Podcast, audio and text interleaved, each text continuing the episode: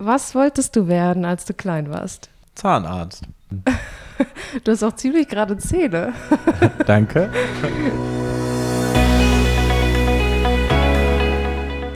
Hallo und herzlich willkommen zum Podcast Jobcast Nimm dein Leben in die Hand, dem Podcast für deine Karriere. Mein Name ist Nicole und ich bin die Gründerin von Jobcast. Ich spreche mit spannenden Persönlichkeiten, befrage meine Interviewpartner zu ihren Berufen und Karrieren und frage nach Tipps und Tricks, wie man erfolgreich im Job ist. Ich möchte von ihnen lernen und du sollst von ihnen lernen. Mein heutiger Interviewpartner ist Julian Schmal. Julian ist 33 Jahre und Head of Strategy and Projects in Europa für den weltgrößten US-amerikanischen Automobilhersteller General Motors. Er verantwortet die Entwicklung der Strategie für Europa und wohnt derzeit in Zürich. Er ist aktuell in Moskau, Dubai und Zürich unterwegs und sieht besonders in der Umsetzung der zuvor entwickelten Strategie seine Stärken. Seine Karriere geht steil nach oben. Während dem Studium arbeitet er für unterschiedliche Unternehmen wie Freenet, Schindler und Audi. Nach dem Studium fing er direkt bei dem Tochterunternehmen der Porsche Company als Juniorberater an, arbeitete sich über den Consultant zum Senior Consultant hoch, bis er im Management Consulting in Sales und Marketing landete. Durch sein zuvor aufgebautes Netzwerk kam sein alter Chefchef, der mittlerweile General Motors Europa führt, Ende 2017 auf ihn zu, da er eine neue Managerstelle im Bereich Strategie aufbaute und ihn auf dieser Stelle sah. Julian sagte zu und ist seitdem bei General Motors angestellt.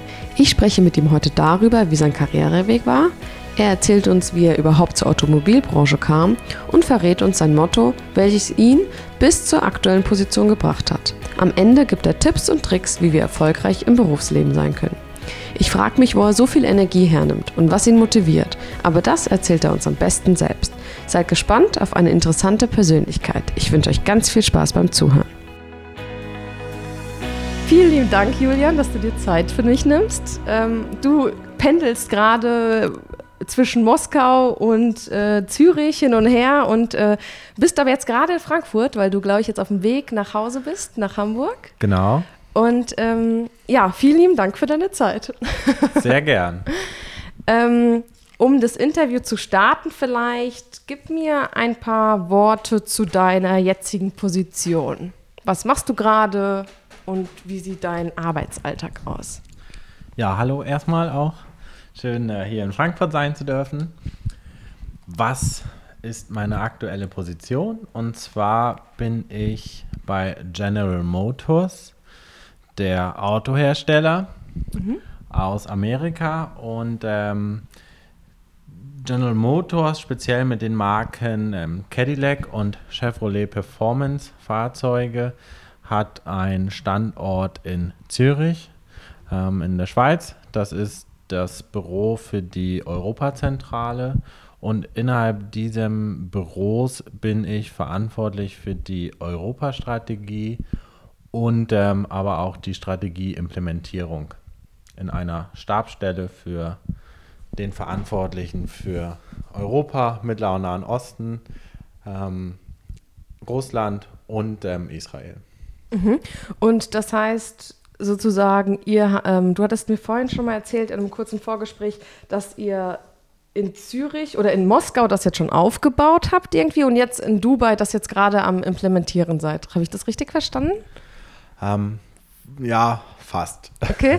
also ähm, im Prinzip ähm, habe ich jetzt vor ungefähr einem Jahr in ähm, Zürich in der Europazentrale meinen Job begonnen und ähm, ja, mit dem Auftrag generell die ähm, Produktivität der Mitarbeiter zu steigern. Das heißt, ähm, ja, eine Unternehmensausrichtung zu schaffen, ähm, ist zu schaffen, dass alle Mitarbeiter an denselben Themen arbeiten, die auf unsere Unternehmens- sage ich mal, Vision einzahlen und ähm, ja, wir so effizient wie möglich arbeiten. Dafür habe ich verschiedene Ansätze und Methodiken etabliert. Ähm, die haben relativ schnell ähm, Erfolge zutage gebracht und deswegen ähm, haben wir entschieden, äh, auch die Ansätze in der Organisation in Moskau für den russischen Markt ähm, zu etablieren. Das haben wir jetzt vor, vor kurzem gemacht und sind jetzt ähm, dabei, das Ganze noch weiter zu zu entfalten. Das heißt, dort sind wir im,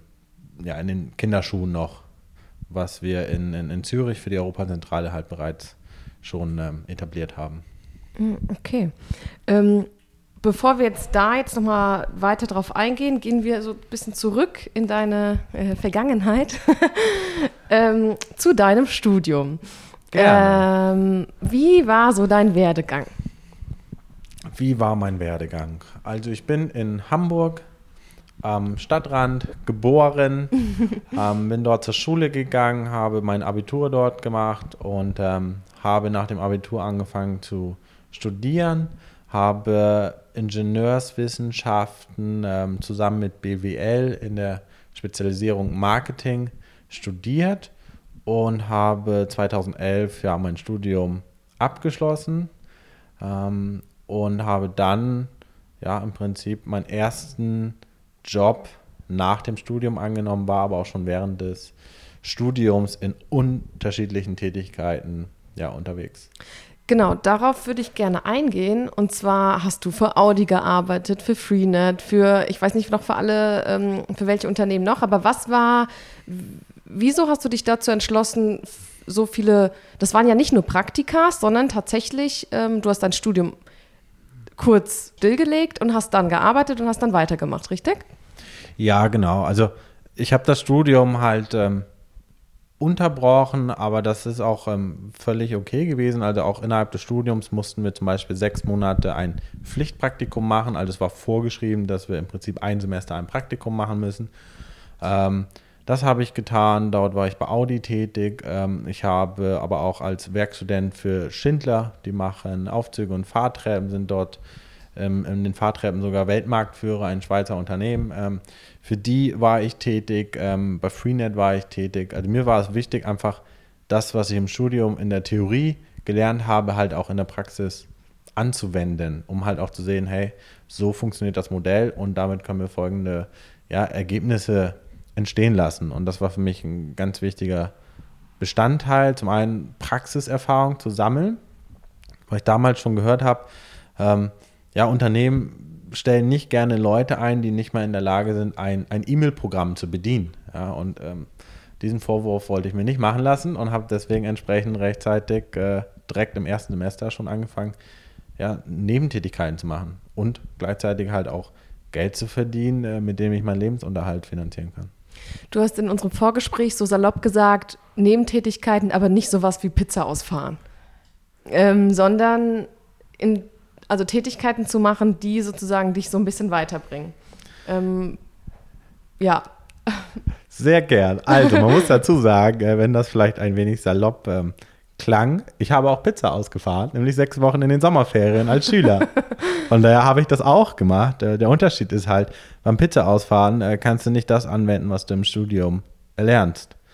Ähm, und ich wollte halt gerne in den Nebenjobs das anwenden, was ich erlerne, ja, um da einfach ähm, einen Vorteil zu haben und gleichzeitig Geld zu verdienen. Aber auch ein ganz wichtiger Faktor ist für mich gewesen, zu lernen, was bringt mir Spaß, was bringt mir nicht so viel Spaß, was kann ich gut und was kann ich nicht so gut. Also was fällt mir leicht und was fällt mir nicht, nicht so leicht. Und diese Erfahrung ähm, kann man beim Pizza-Ausfahren nicht sammeln. Das heißt, Pizza-Ausfahren hilft einem nicht, nach dem Studium die Entscheidung zu treffen oder die Wahl zu treffen, hey, welchen Beruf möchte ich jetzt eigentlich machen? Und da haben meine Nebenjobs, wo ich mehr anwenden konnte, mir einfach geholfen. Das ist der, der grundlegende Unterschied. Hast du in deinen Nebenjobs deinen Job gefunden, der dir Spaß macht? Also ich war in unterschiedlichsten Rollen tätig. Also ich habe im Pharmabereich gearbeitet, in der Telekommunikationsbranche, in der äh, in dem produzierenden äh, Bereich bei, bei Schindler, ähm, wo es ja um technische Produkte ging, also ähm, wirklich unterschiedlichste Branchen. Und ähm, ich habe damals eine Chefin gehabt, da war ich Werkstudent und die hat gesagt, hey Julian, du redest extrem viel von, von Autos, von der Autoindustrie, mach doch mal was in der Autoindustrie. Und da habe ich gesagt so, hey, ja, aber ich bin halt hier in, in Hamburg, ist gar nicht so einfach, äh, weil die meisten Autohersteller sitzen halt im Süden von Deutschland. Ähm, aber nichtsdestotrotz hat mich diese Aussage zum Nachdenken angeregt und ähm, ich wusste ja noch, dass ich ein Praktikum im Studium machen muss. Und ähm, ja, und durch diese Aussage äh, habe ich mich äh, ja, bei, bei Audi beworben und äh, das Glück gehabt, dort äh, sechs Monate ein Praktikum machen zu dürfen. Mhm. Wie ging es dann weiter?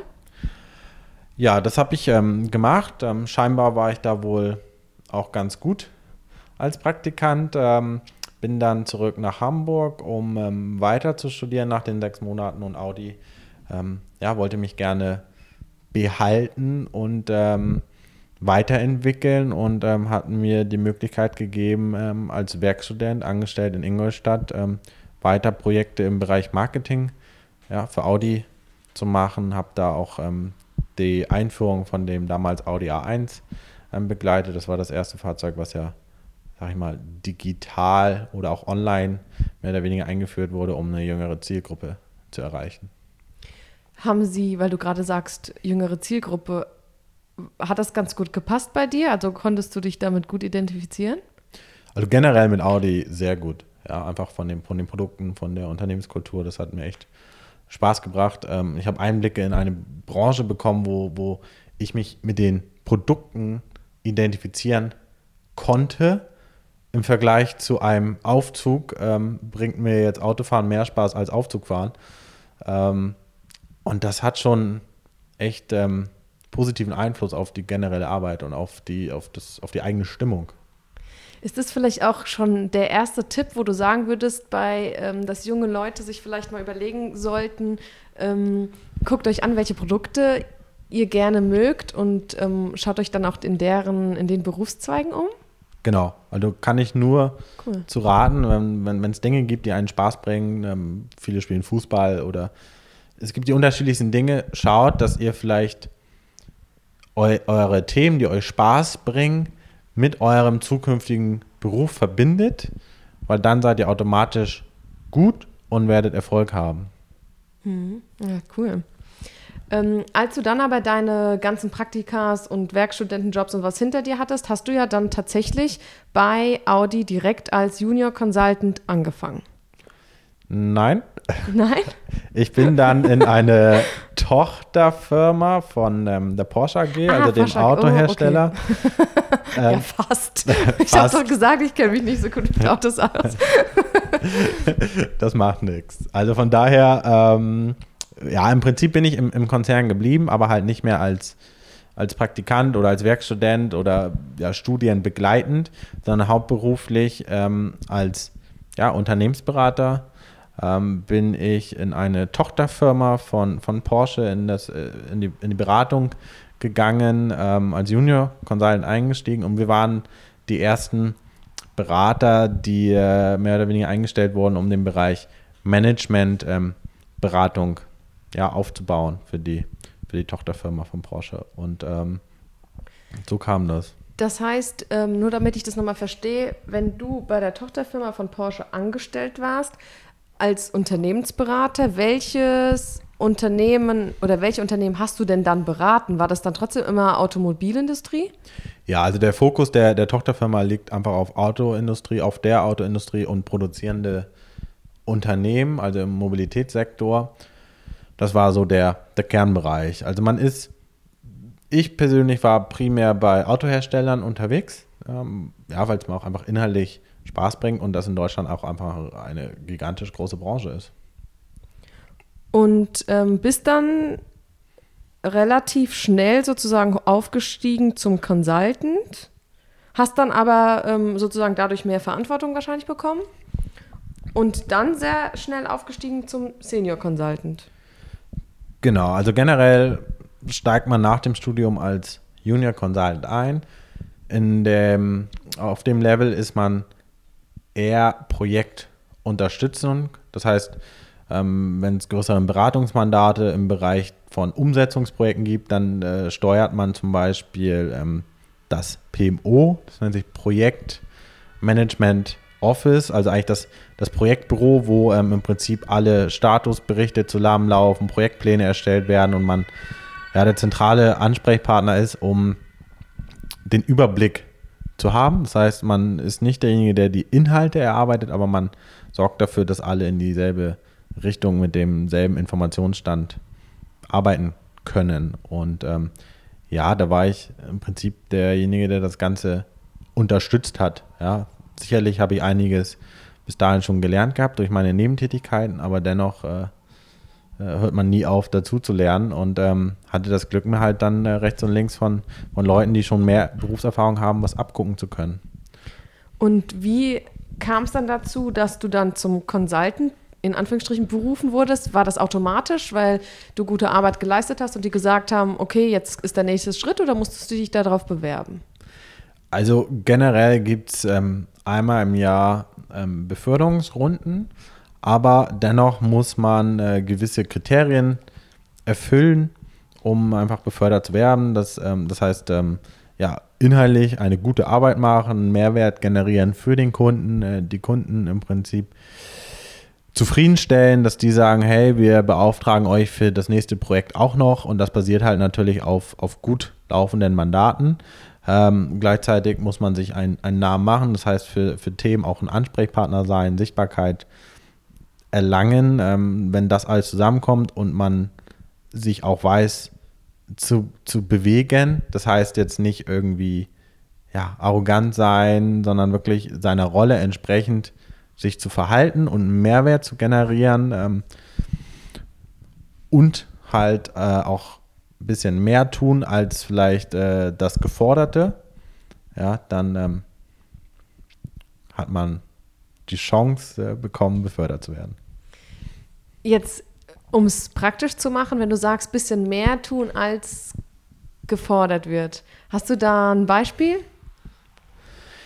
Ähm, also generell wie, wie, wie in jedem Wirtschaftsunternehmen geht es darum, Geld zu verdienen. Und wenn jetzt zum Beispiel Projektanfragen reinkamen oder man sogar ähm, ja auch noch Leute kannte, ich zum Beispiel aus meiner Praktikantenzeit, dass man im Prinzip mit, mit ähm, ja, Leuten zusammenkommt und sagt, hey, ähm, ihr braucht ja Unterstützung im Thema XYZ ich weiß, unser Beratungshaus ist da zum Beispiel spezialisiert. Ähm, dürfen wir euch ein Angebot erstellen und dass man dann hingeht und sagt, ähm, ich definiere mal ein Projektvorgehen, Projektziele, was wäre der Ergebnisgegenstand, den das Beratungshaus entsprechend liefern würde, was wäre der Preis, welche Berater würden auf dieses Projekt kommen und das im Prinzip alles zu entwickeln und halt nicht während man am Tag bei seinem Kunden sitzt, sondern dann vielleicht auch mal in den Abendstunden im Hotel ähm, das zu entwickeln. Und das meine ich mit über die Arbeit hinaus. Und wenn dann auch noch die Aufträge dadurch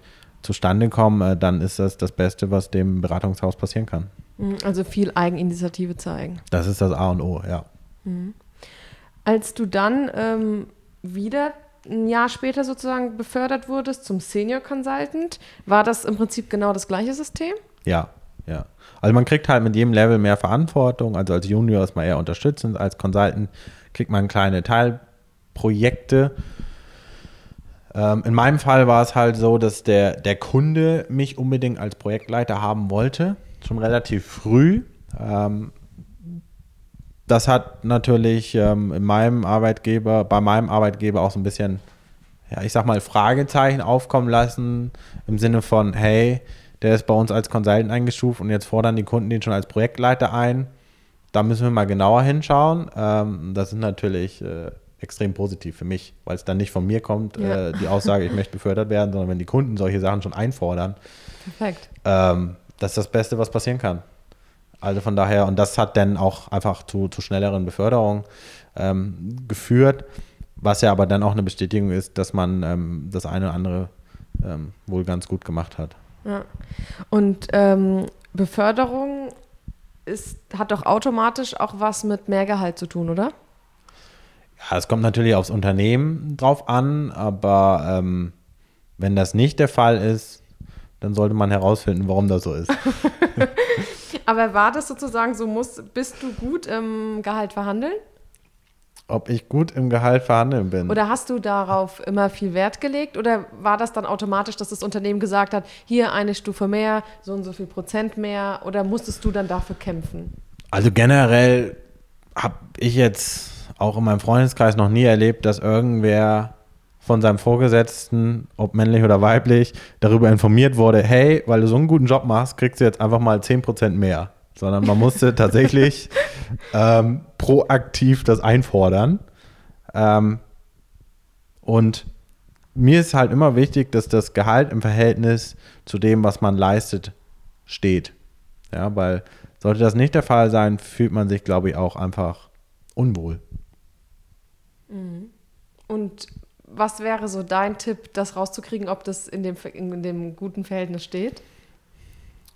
Ja, also generell gibt ja Google heutzutage auch schon viel, viel her. Ja. Okay. Also ich sag mal so, was, was Unternehmensberatungen bezahlen, je nach äh, Beratung, ob es eine Strategieberatung oder Managementberatung ist, die, die Einstiegsgehälter, das sind jetzt keine, keine Informationen, die jetzt irgendwie geheim sind. Ja. Da gibt es äh, Studien, Analysen zu, äh, man, wenn man ein Unternehmen Praktikant war, dann weiß man, was die für Einstiegsgehälter zahlen. Ähm, die Branchen weiß man auch, welche irgendwie gut zahlen, dass äh, zum Beispiel Autoindustrie eigentlich gar nicht so schlecht ist, Pharmaindustrie ist auch eine, eine Branche. Also es gibt ähm, überall Übersichten und heutzutage mit dem Internet ist ja nichts mehr ein Geheimnis. Mhm. Also. Das heißt, sich vorher selbst informieren, gucken, welche Branchen wie, wie gut oder wie hoch zahlen und dann sich so einen eigenen Überblick verschaffen. Ähm, ich persönlich bin da jetzt, also das, das kann Ansatz sein, aber ich bin der Überzeugung, man soll halt das tun, was einem Spaß bringt, sich daran orientieren und dann entscheiden auf Basis dessen, welche Branche und welche Themen machen für mich Sinn. Ähm, und ich bin der Überzeugung, wenn man das tut, was einem Spaß bringt, ist man automatisch gut und dann kommt das Geld von alleine. Mhm. Und nicht danach gehen, wo ist das meiste Geld zu holen, weil damit fällt man auf die Nase, meiner Meinung nach. Okay. Cool. Ähm, dann zurück zu deinem Werdegang. Als du dann Senior Consultant warst, sozusagen, dann drei Jahre, wie ging es dann weiter? Genau, also war ja dann ein Jahr Junior, ein Jahr Consultant und ähm, dann Senior Consultant. Als Senior Consultant habe ich viel ähm, Projekte als Projektleiter in unterschiedlichsten Bereichen ähm, gemanagt und ähm, dann kam der Tag, ähm, wo ich das Glück hatte, äh, Manager zu werden in, in der Beratung. Das ist so die erste Stufe, ähm, wo du, sag ich mal, dem, dem mittleren Führungsteam in der, in der Beratung angehörst. Äh, bis zum Senior Consultant ist äh, der Fokus primär auf ähm, ja, Beratungsmandate für den Kunden. Ab dem Manager kriegt man aber dann auch äh, disziplinarische Führungsaufgaben hinzu. Ähm, also das, das generelle Spektrum wird größer. Man, man wird verantwortlich für die Umsätze, die man generiert, ähm, für, den, für den Gewinn, den die Mandate generieren sollen, die Verantwortung. Ähm, das heißt, die, der Anspruch, der an einen gestellt wird, äh, wächst auch mit den jeweiligen Leveln. Und äh, die, die Tätigkeiten verlagern sich ein wenig. Das heißt, man ähm, ist auch mit, mit Kundenpflege ähm, beschäftigt, Mandate aufbauen, ähm, zu wissen, was ist im Markt los, ähm, Beratungsthemen auch entwickeln. Ja, wo möchten wir ähm, Dienstleistungen als, als Berater anbieten, ja, um zu wissen, was, was braucht der Markt. Es geht mehr so in die Strategie. Ja, auch einfach ins Vorausdenken. Mitdenken, Vorausdenken, das wird quasi ja, gefordert. Mhm. Ähm. Ist man dann immer noch beim Kunden?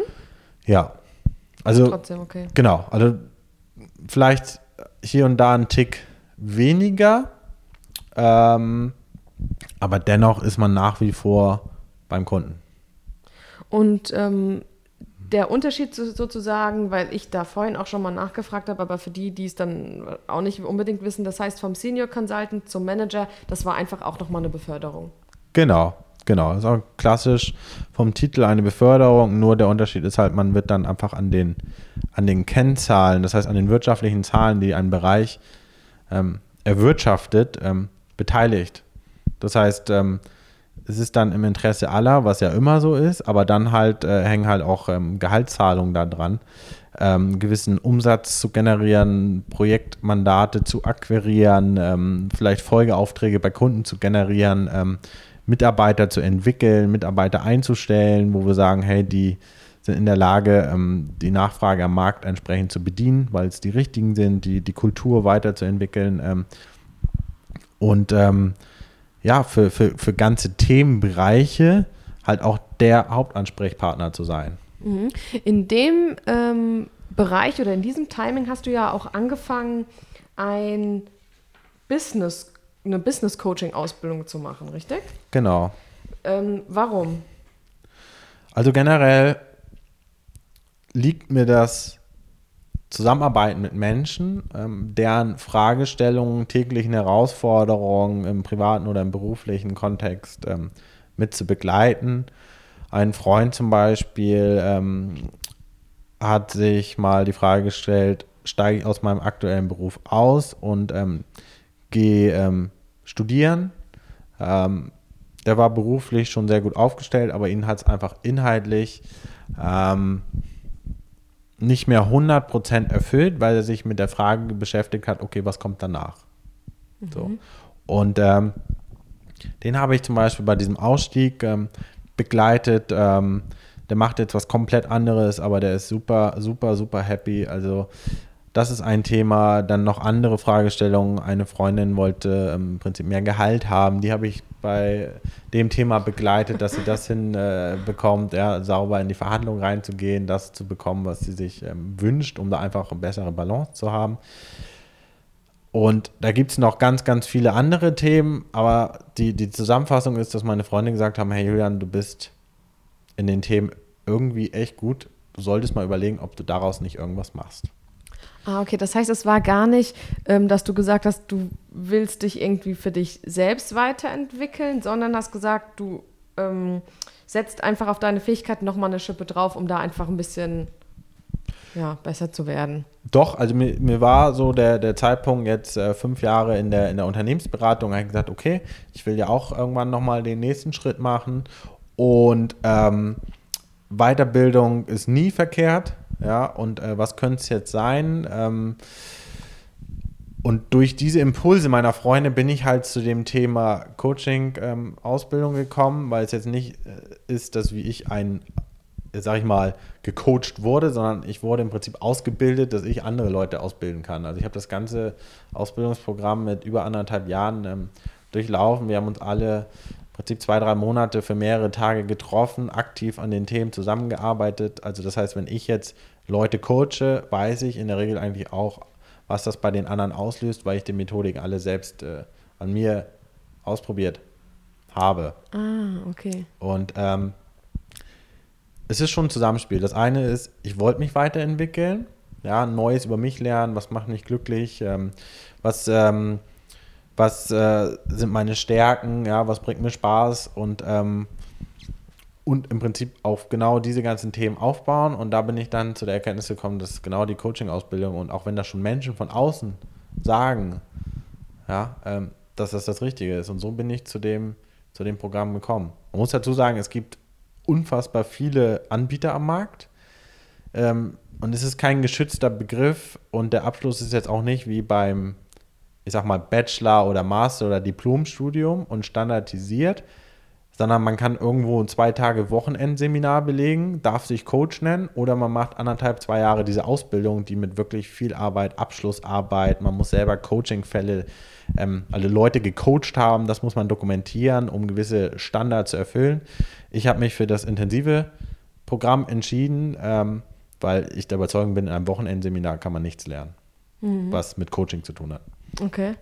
Und ähm, hast dann logischerweise, äh, wie man sieht, auch bestanden. ähm, aber jetzt, das war jetzt dieses Jahr sozusagen erst auch, gell? Ja, weil. Also noch gar nicht so lang her. Genau, weil ich die, ähm, die Abschlussarbeit ähm, nicht, wie sagt man, zu dem Zeitpunkt, als der, der, die Ausbildungsmodule fertig waren, abgegeben hatte, okay. weil ich mit meinem Coaching-Fall noch nicht so weit war. Weil du noch keinen hattest oder weil der Co Coachee noch nicht so weit war? Ich hatte einen Coachee, aber man muss ja ungefähr sagen, ein, ein Coaching-Prozess von Erstkontaktaufnahme bis ähm, man ist, sage ich mal, die einzelnen Stufen durchlaufen, dauert ungefähr ein Jahr. Oh, okay. Das heißt, ich hatte schon einen, aber ich habe nicht irgendwie drei, vier Monate nach Beginn der Coaching-Ausbildung damit schon angefangen, weil ich mich noch nicht bereit gefühlt habe. Das heißt, dadurch, dass mein Coaching-Fall einfach noch nicht so weit fortgeschritten war, konnte ich die Dokumentation nicht fest, äh, fertigstellen und abgeben. Okay. Und das ist sozusagen aber dann jetzt dieses Jahr im August hast du es aufgegeben. Ja, im Sommer, genau. ich habe mir dann im, in meinem äh, Urlaub äh, zwei Wochen ähm, Zeit genommen und äh, diese Dokumentation erstellt. Schön. Hat es Spaß gemacht? Sehr. Also wirklich jetzt oder ironisch? Nein, weil ich dadurch auch nochmal gezwungen wurde, das, was ich angewandt habe, zu reflektieren. Okay. Und es ist schon anders als im Studium, wo man jetzt eine Abschlussarbeit mit ähm, Quellen und so weiter. Also sehr praxisnah, oder? Ja, weil das war genau das, was ich erarbeitet habe und darüber schreibe ich jetzt den Bericht anhand ja. einer, ja, eigentlich schon vorgegebenen äh, Agenda. Aber dennoch, die, die Inhalte dort reinzuschreiben, das war ein richtig, richtig geiles Gefühl. Okay. Weil das war mein Werk. Mhm. Cool. Und ähm, die, hast du einen Coachee oder eine weibliche oder einen männlichen? Männlich. Männlich. Und was war die Herausforderung von ihm? Ähm, In kurz gesagt jetzt? Auch einfach eine berufliche Veränderung. Okay.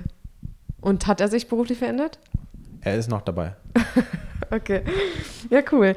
Dann hast du aber, ähm, um nochmal zurückzukommen auf deinen Lebenslauf, ja.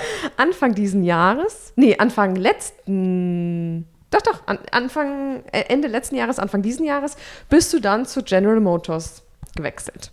Genau. Ähm, wie kam dieser Wechsel zustande?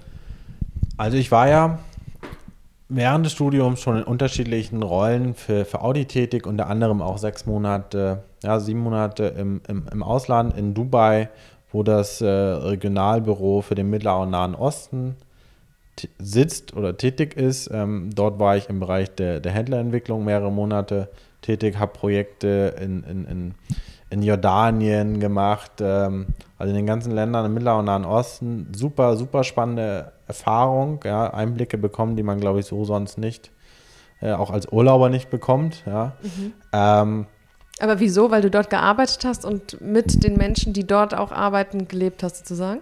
Ja, und aber auch geschäftlich mit denen. Das heißt, man wurde da irgendwo äh, in die Familien eingeladen, hat mit denen dann äh, zusammen Abend gegessen. Also es sind Einblicke, die äh, sind Wahnsinn. Also wirklich tiefgehende kulturelle Einblicke, ja, und auch wie da, sag ich mal, Geschäfte äh, funktionieren. Also einfach ja, das sind eine andere, andere Kulturen auch, ne? Genau, ja. andere Kulturen. Und das, das sind so Eindrücke, das, das gibt mir richtig viel. Also das ist spannend, ja. ja. Also, ich finde es so cool, dass, ähm, also ich habe das sozusagen jetzt nur in meinem alten Job an unterschiedlichen Städten gemerkt, aber als ich sozusagen in Hamburg auch für Ikea gearbeitet habe, da haben wir drei Monate da gewohnt ja. und du hast halt dort gearbeitet und hast da, du warst halt Bewohner, Mitbewohner ja. irgendwie so. Und es war nicht nur so, du warst nicht so zu Besuch und hast so eine Sightseeing-Tour gemacht, sondern du bist da essen gegangen, wo auch die Einheimischen essen gehen. Genau. Und sowas in einem anderen Land ist total spannend, bestimmt. Genau. Also es gibt auch einfach so Orte, wo ich sage, wenn ich jetzt einen Reiseführer hätte und dahin fliege oder irgendeine Stadt, ich würde nicht dasselbe dort erleben, als ich dort erlebt habe. Mhm. So. Ja. Also man bekommt Einblicke in Bereiche oder in Gegenden von Städten, wo man als Tourist einfach nie hinkommen würde. Und das macht das erst so interessant. Also das ist, also gerade dieses sechs Monate zum Beispiel in Dubai oder auch in diesen ganzen Ländern drumherum, wo ich dann auch einfach geschäftlich hingeflogen bin, dann immer mal wieder für ein paar Tage, da zähle ich heute noch von. Also das sind so, so Eindrücke oder ich habe mehrere Monate in Taipei, in Taiwan ein Projekt gehabt in der, in der Beratungszeit. Ähm, ich war ja nicht mehr in der Lage, ein Straßenschild zu lesen, weil das sind ja nicht die Schriftzeichen, die ich kenne. Oder ich wollte zum Friseur. Ja, ich habe dann vom Hotel, vom Empfang jemanden mit zum Friseur genommen, die dann für mich übersetzt hat. Ja, also man muss sich einfach zu helfen wissen. Ähm, irgendwo zurechtzufinden, wo man kein Schild lesen kann, wo auch kaum einer Englisch spricht. Ja, aber das sind Erfahrungen, also wirklich ja, gigantisch. Also das äh, werde ich nie vergessen und das, äh, das hilft einem dabei, ähm, auch Herausforderungen zu meistern, weil okay. man dadurch immer wieder Neues dazulernt. Mhm. Und wie kommst du jetzt zu dem neuen Job? Ähm, und zwar ist es so, dass ähm, ich ja bei Audi tätig war, dann bin ich zu Porsche in die Beratung, habe innerhalb des VW-Konzerns unterschiedliche Projekte ähm, gemacht in der Beratungszeit und ähm, ja, neben dem VW-Konzern gibt es aber auch noch andere große Autohersteller auf der Welt und einer ist ähm, General Motors und aus den Jahren ähm, meiner Beratungszeit, aber auch der Praktikantenzeit, ähm, habe ich halt schon Leute ja auch kennengelernt. Mit dem einen oder anderen bleibt man halt im Kontakt, weil man gut sich verstanden hat, gut zusammengearbeitet hat und auch in dem anderen ähm, erkannt hat, was da drin steckt.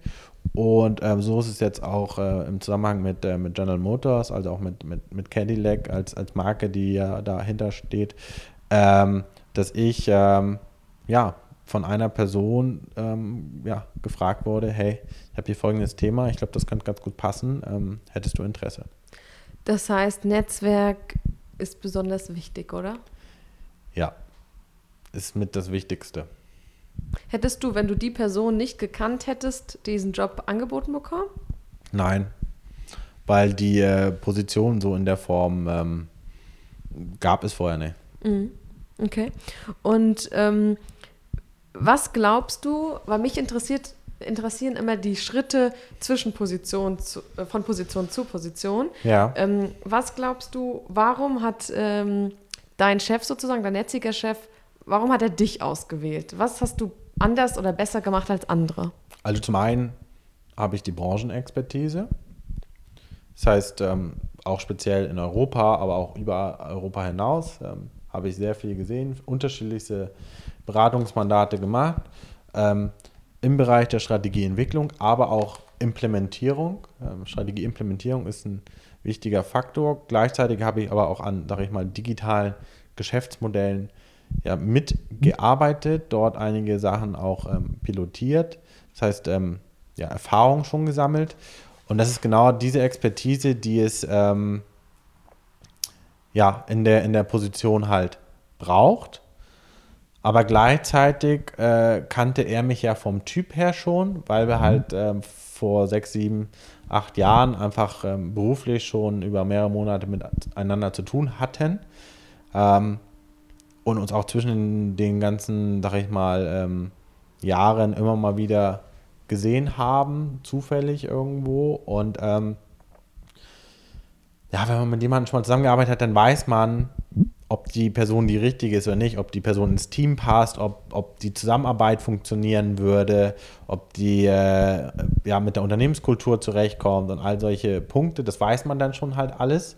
Hat aber viel mit der Persönlichkeit dann auch zu tun, oder? Ob es zwischenmenschlich passt. Ganz viel, ganz ja. viel. Plus, ob derjenige halt die Expertise hat, um äh, diese Funktion halt auszufüllen. So, mhm. Und das hat halt alles ähm, zusammengepasst, ja. Also aus seiner Sicht denke ich mal, sonst äh, hätte er mir das Angebot nicht gemacht. Und mir ist halt immer wichtig, dass wenn ich ähm, für jemanden arbeite, dass ähm, ich mit der Person zusammen gute Ergebnisse generieren kann. Das ist mir ganz, ganz wichtig, dass wir, dass wir uns, also Vertrauen ist für mich ein ganz wichtiger Faktor. Das heißt, wenn ich meinem Vorgesetzten nicht vertrauen würde, ähm, dann könnte ich nicht für den arbeiten. Mhm. Ähm, weil wir gerade über Persönlichkeit gesprochen haben, was würdest du sagen, welche Persönlichkeit muss man mitbringen, um als Unternehmensberater zu arbeiten? Nicht äh, ganz, ganz sozusagen ähm, so in, ich sag jetzt mal, in leicht verständlich, sodass wenn Studenten sich das anhören, sagen, ah, okay, da sehe ich mich wieder. Ja. Also generell sollte man offen für Neues sein. Ganz wichtig ist Eigeninitiative. Aber man sollte auch umsichtig sein. Was meine ich damit? Man sollte auch Themen aus der Sicht der Leute um einen herum beurteilen können. Das heißt, einen Perspektivwechsel einnehmen. Das ist ganz wichtig, dass man diese, diese Fähigkeiten hat. Dann sollte man ja, fleißig sein. Mhm. Also wenn man die Erwartung hat, äh, morgens um 10 anzufangen und um 17 Uhr wieder Feierabend zu machen, dazwischen eine Stunde Mittagspause, dann wird man da nicht lange überleben. Wie viele Stunden arbeitest du pro Tag? Also, das ist alles im, im Rahmen, das ist ja auch eine Typfrage. Ne? Es gibt ja. Leute, die können entspannt 60 Stunden arbeiten, manche sind schon nach 20 Stunden an ihren Grenzen ab, angekommen. Ähm, und du? es gibt Tage, da habe ich nach einer Stunde das Gefühl, ich habe äh, viel geschafft. Aber es gibt auch Tage, da habe ich äh, mehr Stunden gebraucht, ja. Also, also. Ja, was ist so deine durchschnittliche Wochenstundenarbeitszeit? Ja, ich sag mal so, in der Beratung hatten wir tatsächlich Mandate, da, da haben wir von Montag bis Freitag äh, Pausenzeiten abgezogen, sind wir auf 75 Stunden in Arbeitszeit gekommen, ja. Ähm, da war ich ehrlich gesagt kaputt am Wochenende. Da kann man dann nicht mehr so viel machen. Nee, also da ist das einzige Ziel das Bett. Ja, okay. Also, aber das war jetzt nicht die, die, die, die Gang und Gäbe. Ja, mhm. das, das kam mal vor, das waren dann wichtige Projekte. Ähm, und wir wollten halt die Ergebnisse liefern, ja. Und das sind so die, die Punkte. Aber im Moment äh, ist es definitiv weniger als ähm, 75 Stunden. Das schwankt. Also auch wenn ich jetzt zum Beispiel in Moskau bin, das sind dann teilweise schon extrem lange Tage durch die äh, Zeitverschiebung, zwei Stunden Zeitunterschied. Ähm, da haben wir einen Workshop gehabt. Wir mussten morgens um, um sieben ähm, da sein. Ja, eine Stunde Fahrzeit mit dem, mit dem Taxi. Moskau ist groß. Ähm, das heißt, wir sind irgendwo um, um Viertel vor, vor sechs russische Zeit ähm, los. Das ist dann deutsche Zeit Viertel vor vier.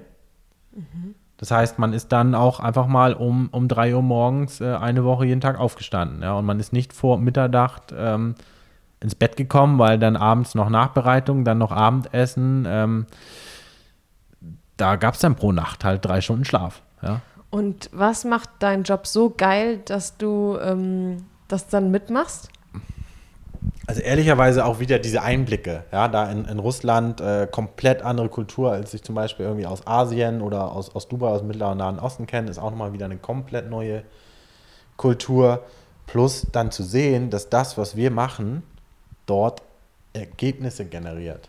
Also wir Fortschritt generieren. Wir sehen, dass die Leute anfangen, unsere Fans zu werden, weil sie verstehen, was wir eigentlich gerade da machen, Positives, dass die begreifen, hey, das hilft uns ja dabei, besser zu werden. Und diese, diese Momente zu erleben, plus diese kulturellen Einblicke zu bekommen, zu auszulösen nach dem Motto, hey, ich bin es gewohnt, dass mein Chef mir sagt, was ich zu tun habe und ich hinterfrage das nicht, hin zu, so, lieber Mitarbeiter, wie würdest du das denn machen? Das heißt, sein Know-how mit involvieren, was für die einfach komplett neu ist. Mhm. Und dann diese Momente zu bekommen, wo plötzlich die Augen leuchten, weil sie verstehen, was wir von denen wollen. Und das und dass das, ihr was von ihnen wollt. genau, und dass wir nicht gegen ihn arbeiten, sondern für ihn arbeiten. Ja? Das, also genau diese Momente, wo genau dieses Verständnis entsteht und schlussendlich wir schaffen so ein ganzes Team mit einfach einer großen Anzahl von Mitarbeitern in eine Richtung über verschiedene Workshop-Formate, verschiedene Methodiken über mehrere Monate ähm, weiterzuentwickeln und dann ja, mehr oder weniger die Rückmeldung zu bekommen, hey, danke für diese große Unterstützung. Und wenn man überlegt, am Anfang, als das anfing, war die Fragestellung, hey, brauchen wir das wirklich? Hilft mir das wirklich? Das klingt nach ganz schön viel Arbeit, wir haben die Zeit dafür nicht.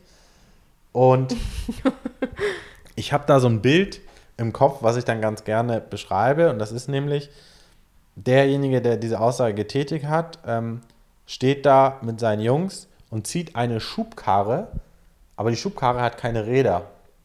Ja. Mhm. Und das heißt, so bildhaft gesprochen, die, die stehen da, ziehen die voll beladene Schubkarre durch ein, auf ein, ja, über den Boden, sind super beschäftigt dadurch. Und ich bin derjenige, der im Hintergrund steht und habe zwei Räder in der Hand und sagt, hallo, hier hinten, ich hätte Räder für euch. Und die melden zurück, sorry, wir haben keine Zeit, wir sind zu beschäftigt. ja, okay. So, das heißt, die nehmen gar nicht wahr, dass ich eigentlich gerade Räder in der Hand habe. Ja? Und das ist, so startet eigentlich im Prinzip jedes Projekt. Und wenn sie dann diesen Begriffen haben, ey, der hat Räder und die Räder anbauen und die dann nutzen und dann merken, hey, ist ja viel einfacher mit Rädern, okay. ähm, das ist das, was es für mich ähm, ja, so lebenswert macht. Weil am Ende arbeite ich den ganzen Tag mit Menschen zusammen und wenn genau dieser Effekt ausgelöst wird, dann fühle ich mich gut. Okay. Und ähm, jetzt bist du vor zwei Tagen 33 geworden. Schön. ähm, und hast die äh, Position Head of Strategy and Projects und bist Manager. Hast du da, also du bist ja in deinem Bereich bestimmt auch relativ jung, oder? Also mit den Leuten, die du arbeitest, sind die, sind die älter oder jünger als du? Ja, alle von bis. Also dadurch, dass ich jetzt nicht rechts und links einen Kollegen habe, der dieselbe Position hat, ähm, kann man das jetzt nicht unbedingt am, am Alter festmachen, aber dass ich halt zum Führungsteam gehöre, dafür würde ich sagen, bin ich relativ jung. Hat dich, also hat das schon mal, hattest du damit schon mal Probleme in Anführungsstrichen oder war das eigentlich ähm, also hat dich jemand mal nicht so ernst genommen, weil du so jung bist? Oder konntest du das ganz gut mit Leistung verstecken? nee, gar nicht mit dem Alter, sondern ich habe eher manchmal den Eindruck, Leute haben Vorurteile, weil ich äh, Beratungshintergrund habe. Heißt, ähm, ach, da kommt der Berater wieder. So, das ist eher so, womit ich dann hier und da mal zu kämpfen habe, weil aus irgendwelchen Gründen gibt es viele Vorurteile gegen Berater. ähm, ja, das ist tatsächlich so ein zweischneidiges Berufsfeld irgendwie. Ja, also es gibt die, es gibt die, aber das ist eher das, also im Alter habe ich noch nie Probleme gehabt. Und was spannend ist, wenn, wenn ich mit den Leuten dann auch erstmal zu tun hatte, ist das Vorurteil sofort ähm, aus der Welt geschafft. Es geht nicht sofort, es braucht immer ein bisschen Zeit. Ähm, aber wenn man versucht zu verstehen, warum hat er das Vor Vorurteil mhm. und äh, es dann entsprechend auflösen kann, dann ist es auch weg. Okay. Ähm, um jetzt so ein bisschen nach ein paar Tipps und Tricks zu fragen, was würdest du sagen, ähm, was können Leute sich abgucken? Was für Tipps hast du? Was für Tipps habe ich? Also generell sollte man sich immer Herausforderungen stellen. Und wenn man auch vielleicht mal nicht die Antwort auf eine Problemstellung kennt, ist es meiner Meinung nach nicht falsch, das zu sagen. So, ja. Also das auch zuzugeben, so, hey, da habe ich jetzt noch keine Idee, da muss ich mal drüber nachdenken und auch vielleicht mit anderen Leuten dann genau darüber sprechen, ist meiner Meinung nach keine Schwäche, sondern eher im Gegenteil, das ist stark in dem Moment. Sagen, hey, ich kenne die Antwort nicht, aber lass doch mal zusammen überlegen. Sehen das aber die Chefs auch so? Weil das ist also, ja immer das, wenn die die fragen, hier, du machst es jetzt und sagst erstmal, oh, pff, ich weiß gerade überhaupt gar nicht, wie es geht, dann ist es ja erstmal so, die kann das nicht. Okay, nächster. Das hat einfach auch mit der Unternehmenskultur zu tun. Also, also gewisse Generation, die dann ähm, über 33 sind, ähm, die vielleicht noch in, aus einem anderen ähm, Zeit, sage ich mal, Abschnitt kommen, äh, die tun sich schwer. So, und für die ist dann auch etwas nicht zu wissen oder vielleicht auch einen Fehler zu machen, ist für die nichts Gutes. So. Mhm. Aber die muss man auch daran führen und sagen, hey, wenn wir es nicht wissen, weil gerade wenn man zum Beispiel Strategien, Entwicklung und auch innovatives Neuland betritt, dann gibt es keinen, der die Antwort kennt. Da muss man auch Ansätze verwenden, wo man kleine Schritte vorwärts macht und aus diesen Schritten lernt. Das heißt, man tastet sich vor. Und man macht jetzt nicht gigantische Projekte, wo man Millionen von Euros äh, oder andere Währungen reinschiebt, um dann festzustellen, oh, hat nicht den Effekt generiert, den wir gehabt hätten. Mhm. Gibt es auch andere Ansätze, in denen man vielleicht erstmal 10 Euro nur ausgibt und dann daraus lernt und dann 20 Euro nachschiebt, daraus lernt und dann 30 Euro und am Ende vielleicht auch die eine Million ausgegeben hat. Aber ich bin mir sicher, der Ergebnisgegenstand ist besser. Das heißt, das wäre ein Tipp. Und der zweite mhm. wäre, dass man ja mit offenen Augen durchs Leben läuft, ja, und das Leben einlädt. Ja, ich habe da auch so ein, so, ein, so ein Motto und das, äh, ich sage es nur ganz gerne auf Englisch, aber ich mache es jetzt mal auf Deutsch und das heißt. Sagst du erst auf Englisch und dann übersetze es. Ja, In Englisch hört sich das nämlich fast immer besser an. Ja, nee, das, das ist schon okay. Das heißt, übersetzt, ähm, warte nicht auf die richtigen Momente, gehe raus und kreiere sie. Mhm, warte nicht auf die richtigen Momente, gehe raus und kreiere sie. Ja, ist nicht unbedingt immer ganz einfach. also ist ein schönes Motto. Ja, aber das ist auch so ein bisschen mein, mein Lebensmotto und das würde ich auch anderen Leuten weitergeben. Wenn die sagen, ja, mh, hm, ich weiß nicht und irgendwie, ich muss mal auf den richtigen Zeitpunkt warten, so, was weißt du, dieses Warten. Das mhm. heißt, in dem Moment geht man in eine reaktive Stellung und überlässt irgendwie dieses Thema dem Zufall oder dem Glück. Mhm. Und das ist meiner Meinung nach etwas, wo ich sage, hey, das würde ich nicht tun. Okay. Nimm es selber in die Hand, steuer die Themen. Das ja, ist ein, ein, ein wichtiger Faktor. Und dann ist ähm, generell einfach immer nie aufhören, sich weiterzuentwickeln. Das heißt, immer weiter lernen, weiterbilden. Ich habe zum Beispiel die Coaching-Ausbildung gemacht und habe dann nicht aufgehört und habe gleich angefangen, die, äh, die Team-Coaching-Ausbildung zu machen, wo man dann größere Bereiche, nicht im 1 zu 1, sondern mehrere Leute, Abteilungen, Unternehmen. Und da bin ich jetzt äh, auf, den, auf den letzten Metern. Ähm, das heißt, immer sich ja, weiterentwickeln, kontinuierlich dazulernen und äh, gibt auch so einen schönen Spruch und der heißt, ähm, den liebe ich auch, wer nicht mit der Zeit geht, der geht mit der Zeit. Sag nochmal. Wer nicht mit der Zeit geht, der geht mit der Zeit. Der, ah. ja. Ist jetzt vielleicht ein bisschen äh, symbolisch gesprochen, aber was will ich eigentlich sagen? Ähm, man sollte immer offen sein für Neues. Ja. Und ähm, als wir vorhin schon mal gesprochen haben, fand ich es total ähm, gut, auch nochmal den Tipp, weil der ein bisschen praxisnah war auch, ähm, dass du gesagt hast, man soll schon früh im Studium anfangen zu arbeiten. Genau. Also speziell das, was wir vorhin eingehend auch hatten, Praxiserfahrung sammeln. Zu wissen, wie bediene ich ein Outlook, wie PowerPoint, ähm, die, sag ich mal, die, die, die, die, ja, Programme, die im Alltag auch einfach genutzt werden, PowerPoint, Word, Excel, Outlook, ja, wie schreibe ich eine E-Mail, ja, ähm, welche Inhalte gehören da rein, ähm, wie, wie formuliere ich es so, dass ich am Ende irgendwie das bekomme, was ich, was ich haben möchte, ohne einer anderen Person damit auf die Füße zu treten. Mhm. Das sind einfach alles Erfahrungen, die, die, das wäre gut, wenn man die schon hat, bevor man den ersten Job macht und vor allen Dingen vielleicht auch seine ersten Fehler am besten schon hinter sich hat. Mhm. Ähm, ja. Das macht einem das Leben ein bisschen einfacher. Und ähm, deswegen einfach Praxiserfahrung und vor allen Dingen, wenn man dann die ersten Bewerbungen schreibt für einen festen Job nach dem Studium, dann ist das sehr, sehr, sehr gern gesehen. Mhm. Okay, allerletzte Frage. ähm, ganz kurz, stell dir vor, du bist auf einer Veranstaltung, musst auf, bist auf einer Bühne, ja. musst äh, jetzt eine Rede halten über das Thema Karriere und auch deinen Werdegang und hast eine PowerPoint vorbereitet, die aber jetzt gelöscht ist und du hast jetzt eine PowerPoint-Folie, die du füllen kannst mit einem Satz. Ja. Dieser Satz wird die ganze Zeit im Hintergrund gezeigt. Ja. Welcher Satz würde auf dieser PowerPoint-Folie stehen? Ja, also da kann ich nur mein Zitat wiederholen. Die da wäre, wie heißt er nochmal? Don't wait for the right moments, go out and create them. Okay, ja cool. Perfekt. ja, vielen lieben Dank, Julian. Es ist vorbei. Ja. vielen Dank für das tolle Interview. Sehr gern. Hat sehr viel Spaß gemacht. Vielen Dank auch für die sehr guten Fragen. danke, danke. Warte nicht auf die richtigen Momente, sondern gehe raus und kreiere sie. Tolles Lebensmotto, wie ich finde. Warum sollte man auch auf etwas warten, wenn man es einfach selbst machen kann? Wichtig ist, dass wir immer viel Eigeninitiative zeigen und mehr machen als das, was von uns verlangt wird. Dann können wir erfolgreich sein. Vielen lieben Dank noch einmal, Julian, für das interessante Interview. Es war super spannend und ich konnte sehr viel mitnehmen.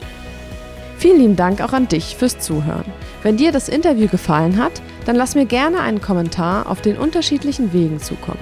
Via Instagram, Facebook oder einfach auf meiner Seite. Und erzähl deinen Freunden davon und teile die Folge mit ihnen. Ich freue mich schon sehr auf das nächste Interview. Ach so, und über eine 5-Sterne-Bewertung auf iTunes oder eine Rezession bin ich sehr dankbar. Ich freue mich immer über Feedback, weil ich mich dann nämlich verbessern kann und auch immer weiß, was euch wichtig ist. Bis zum nächsten Mal bei Jobcast, dem Podcast für deine Karriere. Deine Nicole.